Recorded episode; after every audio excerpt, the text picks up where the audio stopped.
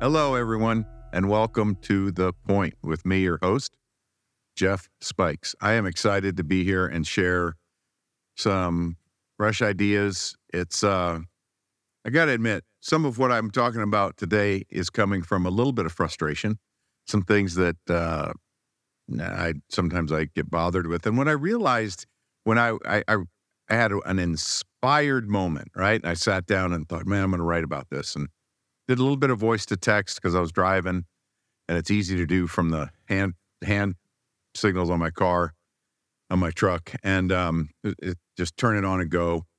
And um, it, it, you know, that started there, and then I stopped, and I, when I got home, I got to sit down and write about some things, and kind of debrief what I was doing. Then I sat on it for a week, and I, I wasn't going to talk about this at all because I realized that I was focusing on the the alligators of the world, the little the little bugs, the gnats that fly around my head sometimes. You know, the the things that seem to, for whatever reason, aggravate me. And one of those is when I share something with someone that's been really impactful and fun to experience, and that I've seen great benefit from for me or and for others. And I and all and they like breath work, for example. Um, man, we went through a breath work practice. Well, there is a wide assortment. There's so many different types of breath work that can be done and breath work workshops that you can do. But when the initial response from anybody is, oh, I can't do that because, or oh, that doesn't work for me, or oh, I tried that once and ah, you know, when there's something naysaying, and of course, we just learn to we just learn to walk away change the subject do something different of course when that happens. So i thought maybe maybe i won't talk about that. However here's here's a call to action or something that i thought about that gets to the point of this. And one of those things is that's fine if we've identified someone in our lives that's just always that way. But it's another thing when we're passing by people that just are showing up that minute because they happen to be in a place or a mood or a space where they're not open. And I got to thinking, well, there's so much conversation out there about how to become more open. And I guess this is one of the ways, right? It, well, this is one of the ways. So, one of the ways to get more open is to notice and realize anything we're not open to. Sounds simple, right? But here's a list of things I wrote down that I, I thought would be good. And I just wrote them down and so I'm gonna I'm gonna just read through them so I don't mess it so I don't just start going off the rails with this. But one of them is man, talk to text just sucks.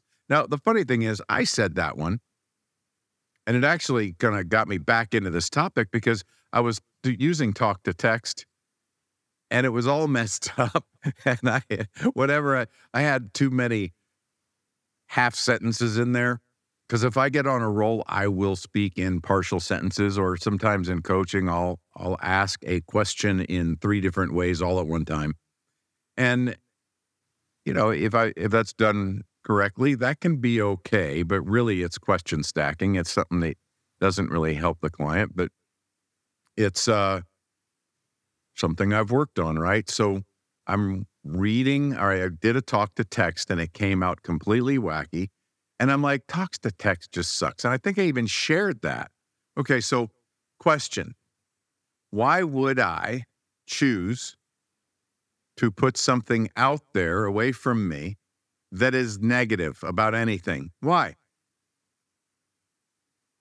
My mind doesn't understand that I'm not talking about that. It, it could be me. It could be anything, right? I could be, I could be saying that, internalizing it to myself. And how many times are we saying something negative externally. And what we're really doing is looking in the mirror and saying it pointed out away from ourselves because it's easier to do that than it is to look at in ourselves. Human nature. and I would like to say that we're probably all guilty of that at some time in our life, somewhere or another. But the masters, the greats, one of the things that you we get to master as becoming masters of communication, of inspiring, of leaving people better than we find them is not allowing anything negative to come out of us into the universe. It could be constructive, but the truth is, talk to text does not suck, right? talk to text has created some efficiencies and made it easier for me to capture ideas as I need to. And however well I am speaking, thinking, and the more clarity I have on anything I'm saying comes out smoother. So it's not that talk to text sucks, and it's not that I do either. But it's a sideways, sneaky way that my, that I can tell that I still have something a little bit shady for myself automated, right? Because there's a little part of me somewhere that's still looking to find a way to bash myself. Because what I'm really saying is that I suck, and I don't. So we can just be clear on that. We can all look in the mirror. I recommend you do this right now. As a matter of fact, I, I really challenge you look in the mirror, say, You're amazing. I am amazing. I'm wonderful. I mean to put a, ma- uh, uh, well, let's just slow there, right? So, because what I mean to do and what my intentions are, there's where I'll start hitting that rabbit trail. So let's just stop there. But so talk to text doesn't suck, but the minute that I have a problem with it, it sucks because I'm just going to say it does, and that's the way it is, and I move on. Now we can have fun with that, right? And we can just allow that to be in a comic way. But the truth is, if we utilize talk to text, and if we really do it enough, it can become smarter. It can increase its ability to understand what we're saying and learn from our corrections and it can get easier and easier and better all the time. Another one, since I've been working with people and since I wrote since I wrote the book and really started getting it out there of designing your strengths, and I started doing uh, you know classes on Facebook and at other places for that, giving people a place to come and investigate how they might design their strengths better. One thing I heard is, "Man, I'm terrible at visualizing." Okay, well, is that true? Right, and I think about uh, I, th- I think about a baby, a young, a young. Well, I, have a granddaughter, and she's w- watching her stand or try and stand and try and walk and do all these things at that stage. And I watch other kids out there doing the same thing, and there's no off button to. Well, I'm not going to. they were there, they all of a sudden are like, well, this is just stupid. The floor sucks, and it's and all the things around me are terrible and I can't do this anymore. They just keep getting up and trying over and over and over. And if, and if something hurts, they cry, they let it go, and then they try it again.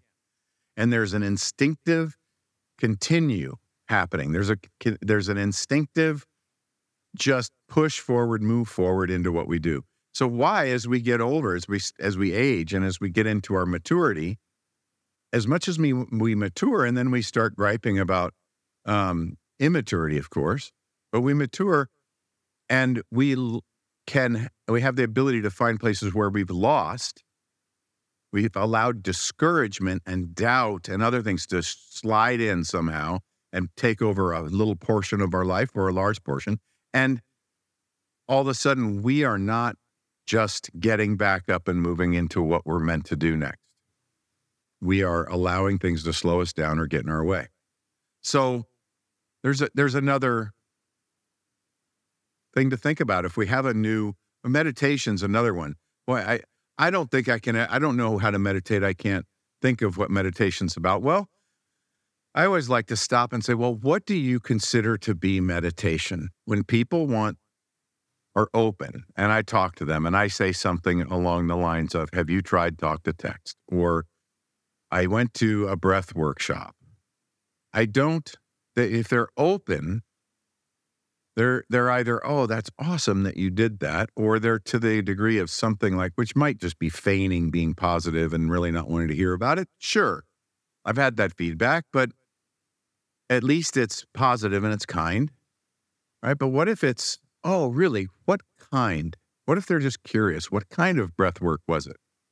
Then if we're in a conversation then it's really appropriate to say, you know, I, I was challenged to try some breath work and it wasn't working for me and it was this and it was that. But but then we're talking about specific techniques. We're not just putting a blanket statement because what happens in our minds when we put a blanket statement out there that says, I this doesn't work for me or I'm not good at it. What we're doing is we're limiting ourselves and we're limiting the universe. We're limiting what can happen for us. And why limit ourselves? Why? There's usually a reason why we don't want to go further. I have found that when I'm struggling or challenged and not moving quickly enough towards something that I want, there's usually a reason and there's usually some type of gain that's coming. So, why add more ways that we can be limited and restricting in our language and our speech? So, and how, you know, this is really talking about and answering the question of how do we become more open? one of the fears of being more open is that if we're not good, if we don't trust ourselves to make good choices, we don't want to be more open because we're not sure what we might say yes to. And we're in a very untrusting, skeptical place. Now, that's not bad with all things. Or is it? If we allow ourselves to be confident and learn to say what we want and don't want and learn to not do things we don't want. We don't have to be critical and we don't have to be limiting to say no or to decide something different than what everyone else is doing.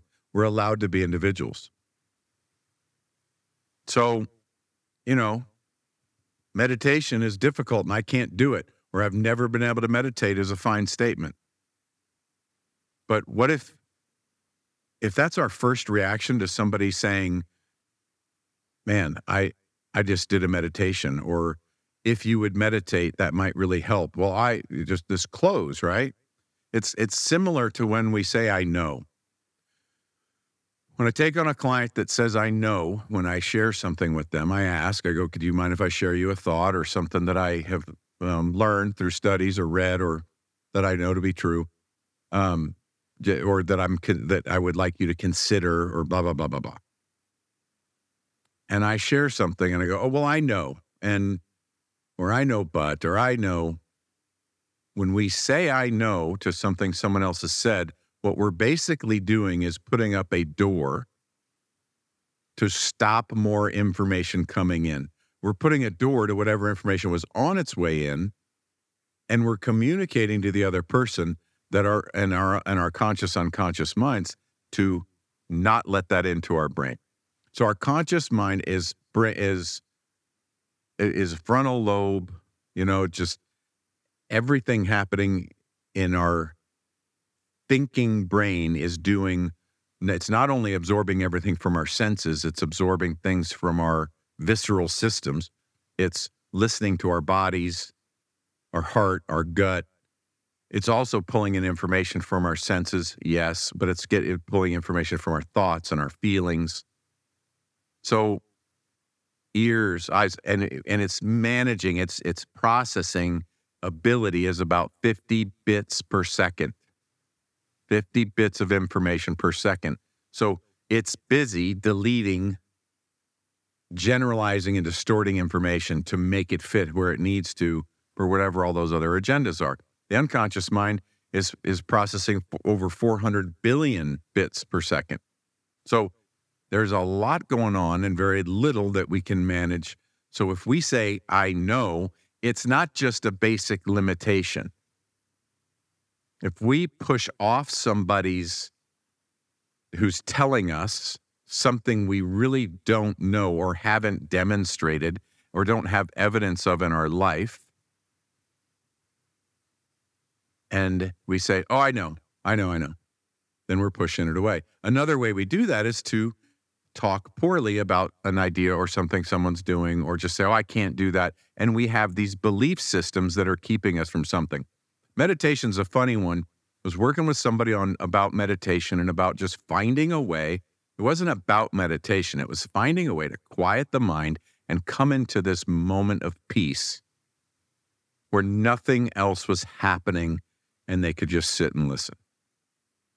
And they had so many loud ideas and beliefs and thoughts in their mind, they just they, they felt like they could never get a moment's peace, including in their sleep, because they'd be dreaming and sleeping rough and everything else. And I shared with them my stories of literally the first time I felt like I had accomplished that and kind of connected the dots, I had been working cattle and I had been on the ground working a gate with large animals, with large cows and bulls. And I, that I, if you've been listening to me for a while, you've heard me mention this before. You've seen it in my information. It's I got hyper focused for safety reasons on that gate and those cows and the instructions being given and what needed to happen. And it was like my brain did nothing else but focus on that and was able to really rest. So it took that type of environment for me to realize and connect that I could let my brain rest and not think about anything else. So maybe it was adrenaline that had to get me there, but it got me there. Now, acknowledging that allowed me to grow and learn to meditate and do other things as we go.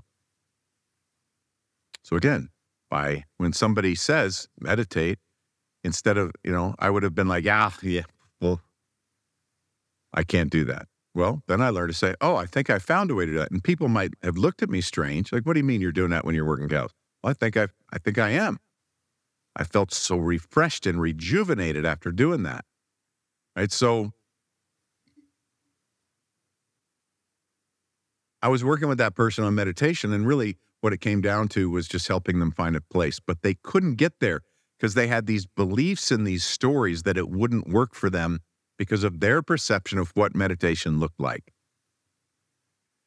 They had been to a few different places where people taught meditation and it was about perf- it was about specific body position and, and alignment of the spine and the breathing and the way they focused their eyes.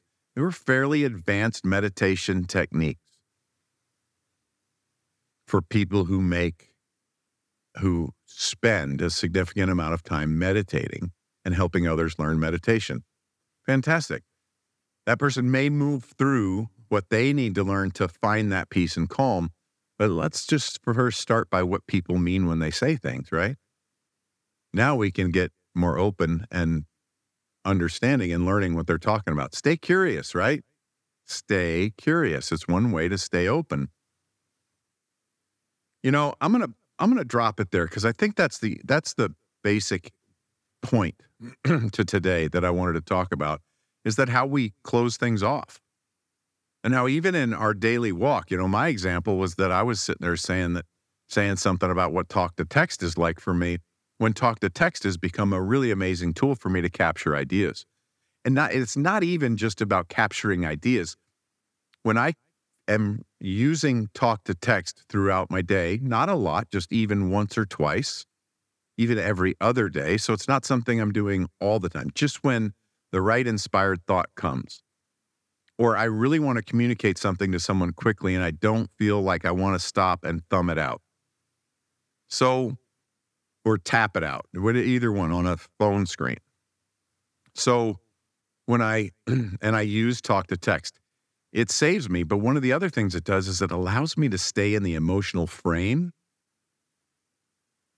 that I like to stay in when I'm staying in command of things, when I'm managing all of the pieces of life that I have committed to manage, whether it's the home, the business, the clients, businesses, the commitments I've made to clients, the interpersonal relationships, the civic clubs and groups that I'm a part of, any of those that I, that anything that's going on it allows me to stay in that place rather than just coming to a slow, screeching, grinding halt to take some kind of a break, which has me unproductive for a period of time.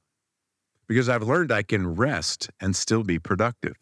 There's no there's no need to unplug from the universe. The only reason I had that is because that's what I believed. So same things happening when we say, "Oh, I, I that doesn't work for me," or "Man, we're just pushing it out because of some belief but we're not staying open. Some belief or story that we have about something in our life from someone else. And if there's, it, it's evidence that we're not staying in the moment. It's evidence that we're not staying current and that we're not in a relationship with who we're talking to in the moment. And they don't even know how many people they're having a relationship with when we do this. Because when I talk to you and I'm thinking about an experience I had a year ago, and I'm framing my conversations and the things I'm saying based on that conversation a year ago instead of based on the conversation we're having today. And I'm not in that relationship in that moment with that person. And I'm bringing old other uh, old other relationships into it. So we want to live in the moment where we're most powerful, most impactful, where we're the least stressed. We want to stay as much as we can in our moments. And I'm, I'll, I'm going I'm to close on one more thing. But we want to stay in those moments. We want to stay curious. There's nothing out there is a threat to us.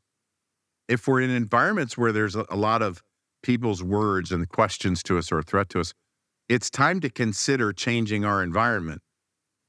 Because there's, unless we need to be there for an obligatory reason, if it's obligatory, great. We then we protect ourselves, we prepare ourselves mentally, and we go in and we do what we need to do and we get out. But otherwise, if we're sitting voluntarily in in circles and, and groups and friends, that all they do is close us off and put us down and back us up, it's time to find new. It's time to move on and find other circles. So, and I have made huge gains. And I had a, eh, by really paying attention to that and opening up to that, because for a long time I was closed because of a belief that you never leave people behind. But I had a lot of beliefs that were holding me back. So this is how we start unlocking the things that are holding us back. Get in the moment, be current in the relationship you're in and the conversation you're in, and stay curious and just notice. If you feel reactive and like you need to make a point or say something sharp, count to 10. Just stop and count to 10.